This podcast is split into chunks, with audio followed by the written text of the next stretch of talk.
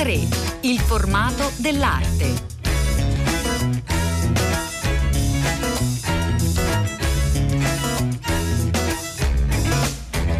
Buongiorno, buongiorno, a tutte le ascoltatrici e tutti gli ascoltatori, bentornati all'ascolto di A3, tantissimi auguri ancora per un anno certamente più sereno di quello appena eh, concluso. Noi in questa puntata iniziale di A3 vogliamo eh, capire insieme a voi come il mondo dell'arte abbia messo in campo delle strategie di sopravvivenza per ovviare ai problemi creati dalla pandemia e dunque la chiusura dei musei, eh, la difficoltà di produrre dei progetti per le gallerie, per gli artisti, eh, gli studi che, eh, degli artisti che si trovano ad affrontare dei problemi assolutamente eh, inediti, le fiere, le fiere eh, che sono degli appuntamenti fissi nel calendario dell'arte, dei momenti importanti per gli addetti ai lavori che eh, in questo momento naturalmente sono sospese, sono soltanto virtuali. Cercheremo un po' di capire eh, come sono andati questi ultimi mesi e soprattutto eh, quali eh, sono i pensieri e le riflessioni per ciò che invece accadrà e si dovrà fare. Cominciamo da un museo, un museo importante come il MAN di eh, Nuoro. Siamo con Luigi Fassi che lo dirige. Buongiorno, benvenuto.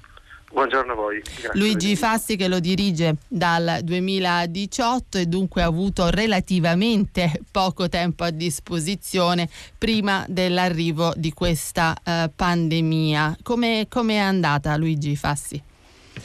Ma allora sì, eh, noi quest'anno con eh, il primo lockdown eravamo in un periodo di, di grande attività e di intenso lavoro incentrato su residenze d'artista, produzioni, pubblicazioni di cataloghi e quando ci siamo trovati ad affrontare il primo lockdown stavamo uh, finendo l'allestimento di una mostra che uh, avrebbe dovuto inaugurare di lì a pochi giorni, a metà marzo, una mostra titolata Il, il Regno Segreto, Sardegna Piemonte, una visione post-coloniale.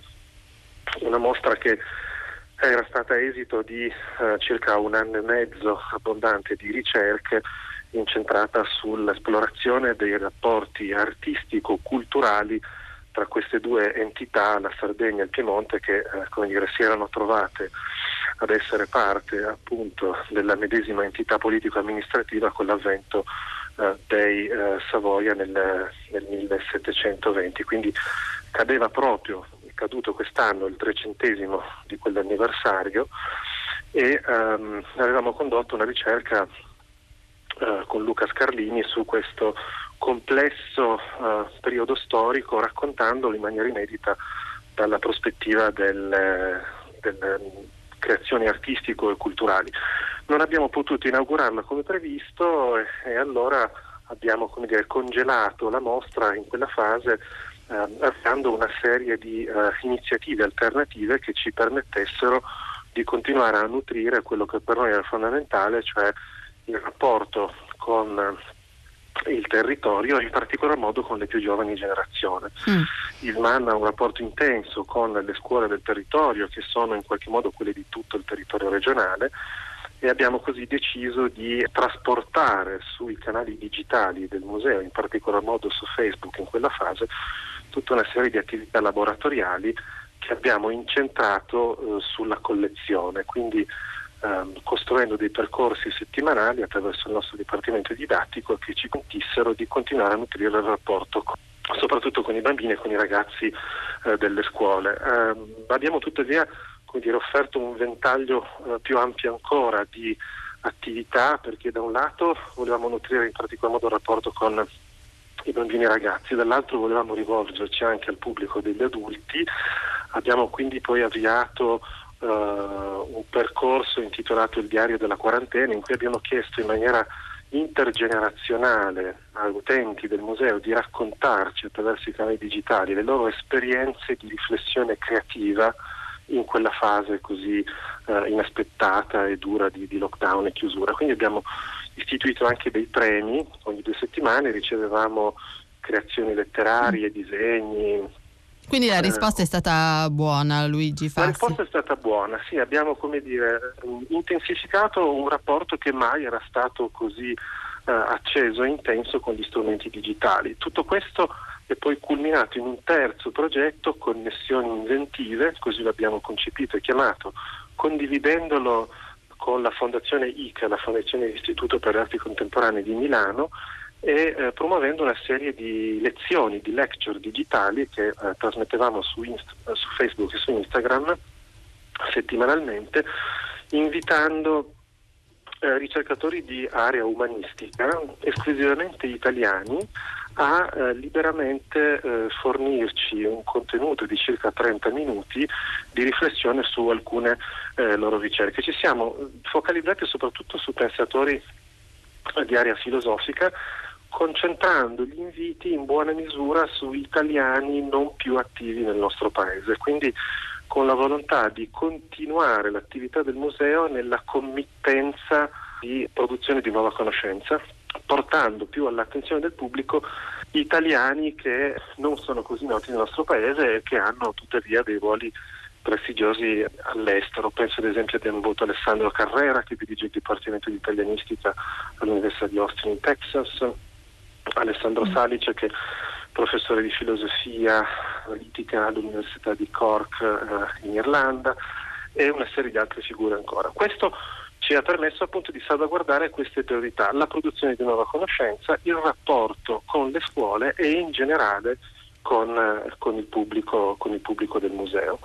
Dopo la fine di questo periodo di chiusura, quando a maggio eh, si è avuto tutti la notizia della possibilità di aprire i musei, noi abbiamo a quel punto proprio aperto le porte ancora nel mese di maggio, rendendo finalmente accessibile la nostra, di cui dicevo, il Regno Segreto Sardegna Piemonte, una visione postcoloniale, che è diventata la nostra mostra estiva, accompagnata da un ampio catalogo che abbiamo pubblicato con l'editore Ilisso, un editore proprio qui territoriale della Sardegna, ed è una mostra che ci ha quindi accompagnato fino a al, alla, conclusione, eh, alla, conclusione, dell'estate. Quando poi si è iniziato a intuire che probabilmente sì. l'autunno sarebbe stato un periodo particolarmente complicato, noi abbiamo ripreso in mano eh, delle iniziative di tipo digitale che potessero servire a produrre dei nuovi contenuti e in particolare eh, ci siamo concentrati nel completare un processo di digitalizzazione della nostra uh, collezione presentandola sul sito del museo. Quindi per la prima volta abbiamo dato la possibilità al pubblico, agli utenti, agli interessati di avere uno sguardo ampio e articolato sulle opere della collezione del MAN attraverso immagini, indicazioni filologiche, una serie di materiali che potessero servire a ad accedere all'esplorare e sarà, e sarà sempre attraverso il digitale che eh, sarà messa in campo la, la, strategia del MAN in questo 2000, almeno questo, in questo inizio 2021, Luigi Fassi? Noi certamente porteremo avanti il progetto di connessioni inventive, cioè questa committenza di produzione di nuova conoscenza attraverso i canali digitali, ma eh, tuttavia stiamo lavorando intensamente al mantenimento del programma fisico espositivo del museo che come dire, auspichiamo come tutti che possa riprendere in tempi ragionevoli, immaginiamo appunto entro l'inizio del, della primavera, speriamo, dovevamo aprire il 4 dicembre una mostra proprio una data che è diventata un po' fatidica perché sembrava che il 4 dicembre si sarebbe potuto riaprire come da fine del DPCM eh, del estivo e, e autunnale, così non è stato e ancora una volta ci troviamo ad avere una mostra pronta che è una retrospettiva di Lisetta Carmi eh, questa fotografa italiana, genovese, che oggi ha 97 anni, che sta riscuotendo tanto interesse non solo in Italia, ma penso ad esempio Sì, certamente, è veramente una delle fotografe più amate in questo momento, eh, giustamente. Sì, infatti noi abbiamo come dire, lavorato tutto quest'anno eh, costruendo questa mostra che è un po' una sorpresa perché non racconta solo parti già note del lavoro di Lisetta Carni, penso alle sue esplorazioni delle contraddizioni della città di Genova, il porto, i lavoratori, i travestiti, ma il suo rapporto eh, costruito attraverso 15 anni di lunghi soggiorni in Sardegna, quindi una sorta di archivio segreto, sono state non più di 5-6 le fotografie pubblicate realizzate da Elisabetta Carli in Sardegna a fronte invece di uh, centinaia e centinaia di scatti che hanno raccontato il suo rapporto con l'isola. Quindi abbiamo pubblicato un volume con la, uh, la Marsilio, lavorando assieme, che oggi è congelato anch'esso come libro, non è ancora in distribuzione proprio perché aspettiamo di poter avere un calendario eh, speriamo, speriamo che insomma, sia possibile sfogliarlo presto e vedere dal vivo le fotografie di Lisetta Carmi. Nel frattempo vi invito a visitare tutti i canali digitali del MAN di Nuoro che sempre ha iniziative molto interessanti. Grazie a Luigi Fassi per essere stato con noi. Grazie a voi e buon anno ancora a tutti. Buon anno anche a lei, a presto. Grazie.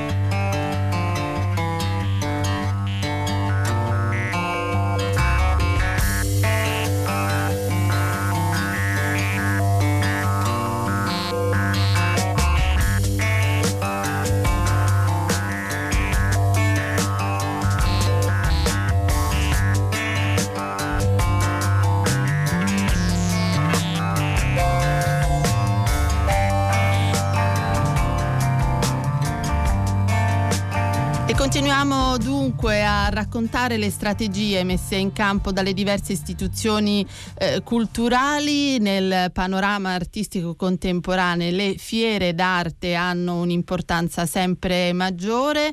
Eh, noi siamo con Ilaria Bonacosta che saluto, buongiorno, benvenuta.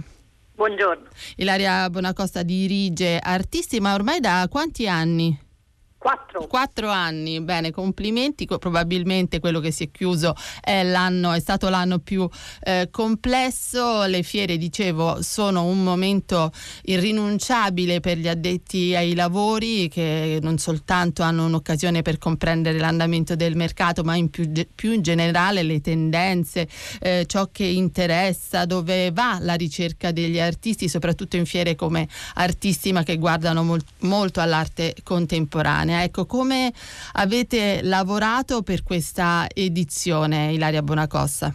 Sicuramente eh, sembra strano, ma forse l'anno in cui abbiamo lavorato di più perché cambiando i paradigmi ogni tot eh, la, abbiamo reinventato la fiera molteplici volte. Devo dire che la, la, nella prima fase abbiamo rallentato i tempi, di solito noi chiudiamo la fiera che è ai primi di novembre, a maggio eravamo in piena fase di lockdown, abbiamo deciso in quel momento di lavorare con le gallerie usando il digitale, per fortuna eh, le piattaforme digitali sono un, una tipologia di lavoro su cui da tre anni stiamo investendo, quindi in qualche modo avevamo le spalle un po' larghe. Abbiamo lanciato all'inizio quando sembrava che solo l'Italia fosse in lockdown in Europa, eh, visione ingenua, abbiamo lanciato Genealogia, che è stato un progetto solo sui social in cui ogni no, abbiamo nominato 30 artisti circa della, diciamo, della, mia generazione, sono nata nel 73, e ognuno nominava un antenato e un discendente per fare una sorta di albero genealogico dell'arte italiana virtuale e anche per raccontare un momento in cui sembrava con tutta l'Italia chiuso che gli artisti italiani avrebbero sofferto in maniera particolare. Mm. Poi abbiamo deciso di prolungare le application alla fiera fino a luglio e a giugno abbiamo lanciato eh, Fondamenta, che è stato un piccolo progetto in cui ogni galleria che aveva fatto la fiera l'anno prima poteva presentare un'opera. Le abbiamo riunite su una nuova piattaforma e le abbiamo comunicate al pubblico nostro di collezionisti appassionati e era un esperimento e devo dire che ha funzionato abbastanza bene, c'è stato tantissimo interesse, eh, un po' di vendite, eh, abbiamo fatto visite virtuali, Zoom, eccetera, eccetera. E poi però per un momento di ottimismo abbiamo anche pensato di fare la fiera, devo dire, eh, noi la fiera in un padiglione fieristico molto molto ampio, avevamo un covid manager, avevamo lavorato a un piano di sicurezza per una fiera che in qualche modo, sì. come dire, sul modello di andare all'IKEA in questi giorni, ecco, sicuramente mantenendo le distanze, eccetera, eccetera. Poi quando diciamo ai primi di ottobre eh, con uno scenario internazionale sempre più complesso, la complessità anche delle gallerie internazionali di viaggiare, abbiamo deciso di trasformare ulteriormente, quindi una parte della fiera è già diventata digitale, cioè le sezioni curate, che sono quelle in cui viene scelto l'artista e non la galleria, e la galleria partecipa a sostegno del suo artista, si erano già mosse su una nuova piattaforma che si chiama XYZ, che è visibile fino al 9 gennaio. Eh, il catalogo digitale della fiera c'è, quindi tutte le gallerie, questo anche negli anni passati, possono caricare le opere in vendita in modo che chi non può venire fisicamente alla fiera o prima di venire o dopo vuole studiare eh, ha uno strumento moderno, comodo da fruire.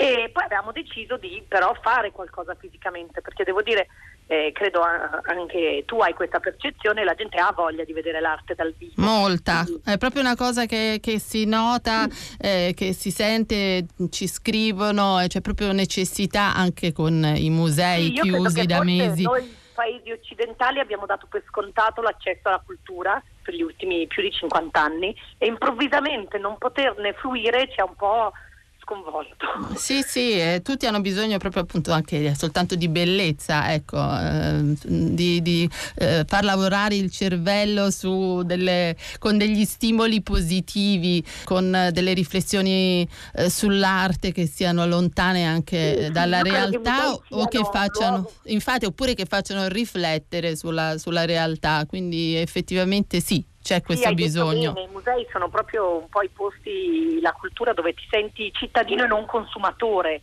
e forse è una cosa che a tutti in qualche modo fa, fa bene. E quindi abbiamo chiesto alle gallerie di lavorare con noi a un progetto nato eh, molto in fretta, una mostra diffusa nei tre musei di Torino, la Galleria d'Arte Moderna e Contemporanea La GAM, Palazzo Madama e il Museo d'Arte Orientale Mao. Eh, questa mostra sul tema di Artissima quest'anno che era Stasi Frenetica eh, con una o due opere per ogni galleria. Abbiamo lavorato moltissimo, le mostre sono molto belle, si possono visitare virtualmente, ma purtroppo il giorno prima dell'inaugurazione per la situazione sanitaria anche i musei sono stati chiusi. Ecco Ilaria Bonacosta, dove si possono visitare virtualmente così i nostri ascoltatori eh, possono vedere queste mostre ben curate e ecco appunto avere un po' di bellezza? Sul, sul sito artissima.art ci sono i virtual tour, ci sono anche delle passeggiate virtuali con giovani curatori che abbiamo invitato nel momento di lockdown come addetti ai lavori a insomma, raccontare le mostre al pubblico e eh, le mostre sono prolungate al 7 febbraio nella speranza eh, il 15 gennaio di poter aprire le porte dei musei. Siamo qua tutti che tifiamo molto e vediamo un po' come andrà anche la situazione. Speriamo, speriamo che questo 2021 ci consenta di tornare nelle sale dei musei, che poi il prossimo novembre possiamo tornare a Torino per Artissima, raccontarla eh, per voi. Intanto grazie, grazie moltissimo ad Ilaria Bonacossa. Grazie a tutti, buona giornata.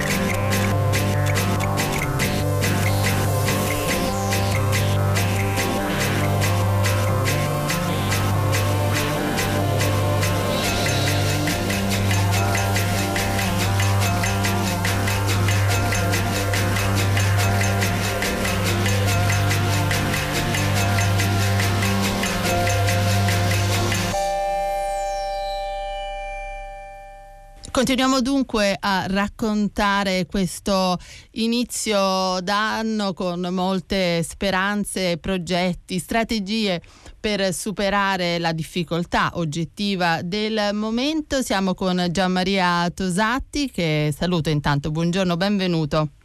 Buongiorno a tutti.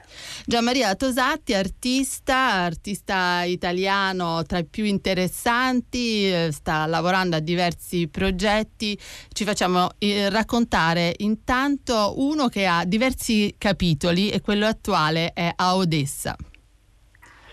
Sì, eh, diciamo che dal 2018 ho cercato di polarizzare l'intero mio lavoro su un progetto che si chiama in italiano Uh, il mio cuore è vuoto come uno specchio, il titolo originale comunque è in Yiddish ed è Mein Heart is Lady via Spiegel, poi se volete vi spiegherò anche il perché abbiamo scelto di utilizzare una lingua ufficiale. Subito, subito. Beh, eh, molto semplicemente allora, diciamo che eh, quando un grande scrittore, premio Nobel, Isaac Bashevis Singer, eh, chiesero perché continuasse a scrivere in Yiddish anche dopo la seconda guerra mondiale, quando quella lingua parlata prima da milioni di persone era stata diciamo, assassinata dalla storia, dal nazismo, eccetera, Singer rispose perché è una lingua in cui non è mai stato pronunciato un ordine militare. Mm. E siccome io credo che il linguaggio sia l'infrastruttura del pensiero, ho pensato che in questo momento scegliere una lingua uh, e praticarla uh, fosse una delle strategie uh, possibili per provare a cambiare il nostro modo di pensare. Questa è già una, una, spiegazione importante. Dicevamo un lavoro ad episodi, un, un insomma un progetto a più puntate. Siamo arrivati ad Odessa, vorrei che ci raccontasse Gianmaria Tosatti cosa, cosa avviene, cosa ha pensato per questo lavoro. Sì, un progetto mm, è arrivato alla sua quarta tappa, è una specie di grande romanzo visivo in più puntate, questo è il modo in cui lavoro abitualmente, stavolta andiamo in giro per tutto il mondo a compiere una specie di grande affresco sulla crisi della democrazia e conseguentemente sulla crisi della civiltà occidentale che è nata con la democrazia ai tempi dell'Atene di Pericle ed ha mantenuto la democrazia come una sorta di obiettivo, no? di, di, di, baluardo da inseguire. Uh, siamo in una fase complessa e quindi ho cercato di fare il ritratto di questa fase della nostra storia, come credo sia anche il compito di ogni artista. Odessa, devo dire la verità, sono arrivato con un obiettivo ed era quello di mh, mm, cercare di studiare, capire, comprendere eh, le vulnerabilità dell'Europa per quanto riguarda proprio i conflitti. Eh, L'Ucraina è un paese in guerra, inutile che ci giriamo intorno. Purtroppo è un paese in guerra come molti paesi europei. Noi abbiamo l'idea dell'Europa molto pacifica, molto stabile, invece è un continente dove c'è guerra, c'è guerra in Ucraina, c'è guerra a Cipro, diciamo che c'è una guerra costante anche in Turchia, ci sono situazioni di, di difficoltà anche in paesi come la Francia, io ho lavorato molto a Calais eh, nel nord della Francia dove c'era quella grande città creata dai migranti che è stata distrutta dal governo, insomma una sorta di atto di guerra anche quello se vogliamo. Insomma, mm. andare in Ucraina per me significava andare a guardare da vicino questa instabilità, questa precarietà nostra, del nostro continente, della nostra civiltà. E, però devo dire la verità, in quel paese mi sono trovato di fronte a qualcosa di più grande, a un messaggio più grande. L'Ucraina è un paese in cui il rapporto tra uomo e natura è qualcosa che si percepisce molto più fortemente che da noi e anche questa perversione di rapporto è molto forte perché la, l'architettura per esempio, prima quella sovietica, poi quella post-sovietica, hanno aggredito fortemente un paesaggio che è tra i più belli che io abbia mai visto in giro per il mondo, cioè l'Ucraina è un paese che noi forse in Italia conosciamo poco, ma ha una potenza naturale veramente impareggiabile insomma. Che situazione avete trovato e come avete reagito proprio come studio alla situazione eh, che stiamo vivendo un po' tutti e che eh, ad Odessa naturalmente ha avuto e ha un uh, accento particolare? Quello che stiamo vivendo oggi è a suo modo una grande crisi dettata dal rapporto uomo-natura. Eh, ne abbiamo parlato tante volte all'inizio mm. di questa pandemia che sì. non eh, stavamo attraversando qualcosa di anomalo, ma stavamo vivendo una conseguenza delle nostre azioni. E questo in Ucraina sembrava evidente perché potevamo vivere una serie di circostanze, abbiamo parlato dell'architettura, ma possiamo tranquillamente ricordarci che eh, in Ucraina c'è stata Chernobyl, eh, luogo che ho visitato e che anche lì mi ha ricordato qual è il rapporto tra uomo e natura e soprattutto mi ha ricordato che noi siamo abituati a usare un'espressione che è fondamentalmente sbagliata, cioè stiamo distruggendo il pianeta. Ecco, questa espressione è sbagliata perché il pianeta rimarrà non è che stiamo distruggendo l'umanità, mm. cioè, le nostre politiche stanno ritorcendosi contro di noi perché se non cambiamo appunto il nostro modo di pensare e di agire finiremo per estinguerci, ma il pianeta rimarrà, rimarrà lì e come dire, si ricorderà di noi, della nostra avventura. Ecco, questo è il tema dell'opera di Odessa, è una specie di viaggio avanti nel tempo, non so neppure se eh, molto avanti nel tempo, in cui c'è un grande panorama che abbiamo scelto, un luogo molto particolare, senza l'uomo, è un luogo dove sembra davvero che non ci siano più esseri umani. E abbiamo creato un intervento su questa spiaggia che parla quasi di qual è il modo in cui il mondo o Dio insomma, ci ricorderanno quando non ci saremo più. Qual è il prossimo progetto, soprattutto qual è la prossima tappa in questo 2021 che si annuncia comunque complicato, Gianmaria Tosatti? Allora sì, diciamo che è stato complicatissimo il 2020 e siamo molto felici di essere riusciti a realizzare un, un lavoro così Immagino. grande è stato un grande lavoro di Landart complesso, per questo devo ringraziare il eh, Ministero dei Beni Culturali che eh, con l'Italian Council ha sostenuto il progetto e, e, i partner che sono stati The Blank Contemporary Art e Isolazia principalmente e poi in, in Ucraina c'è stato anche l'aiuto dell'ambasciata italiana e del, dell'Istituto di Cultura.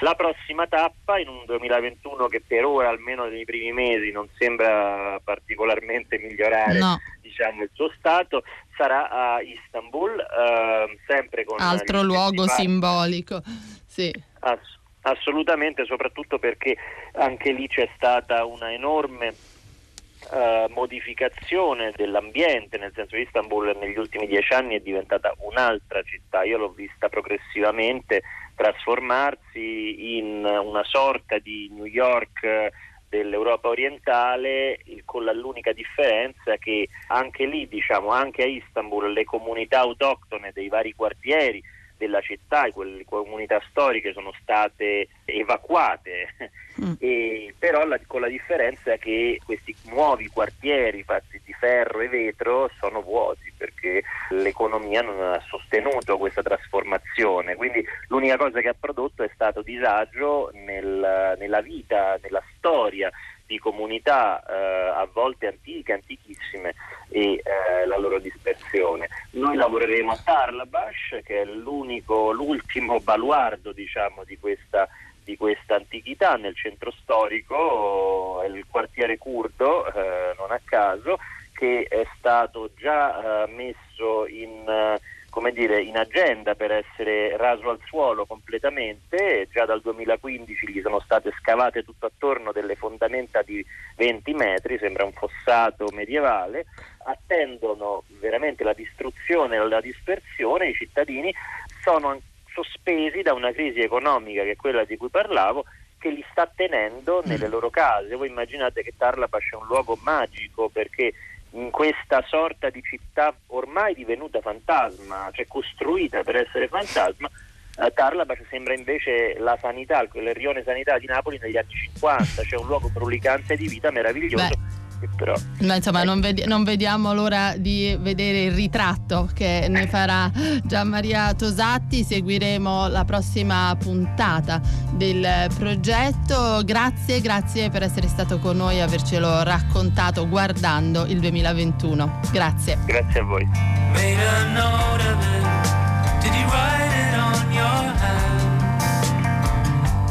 Put a name on it.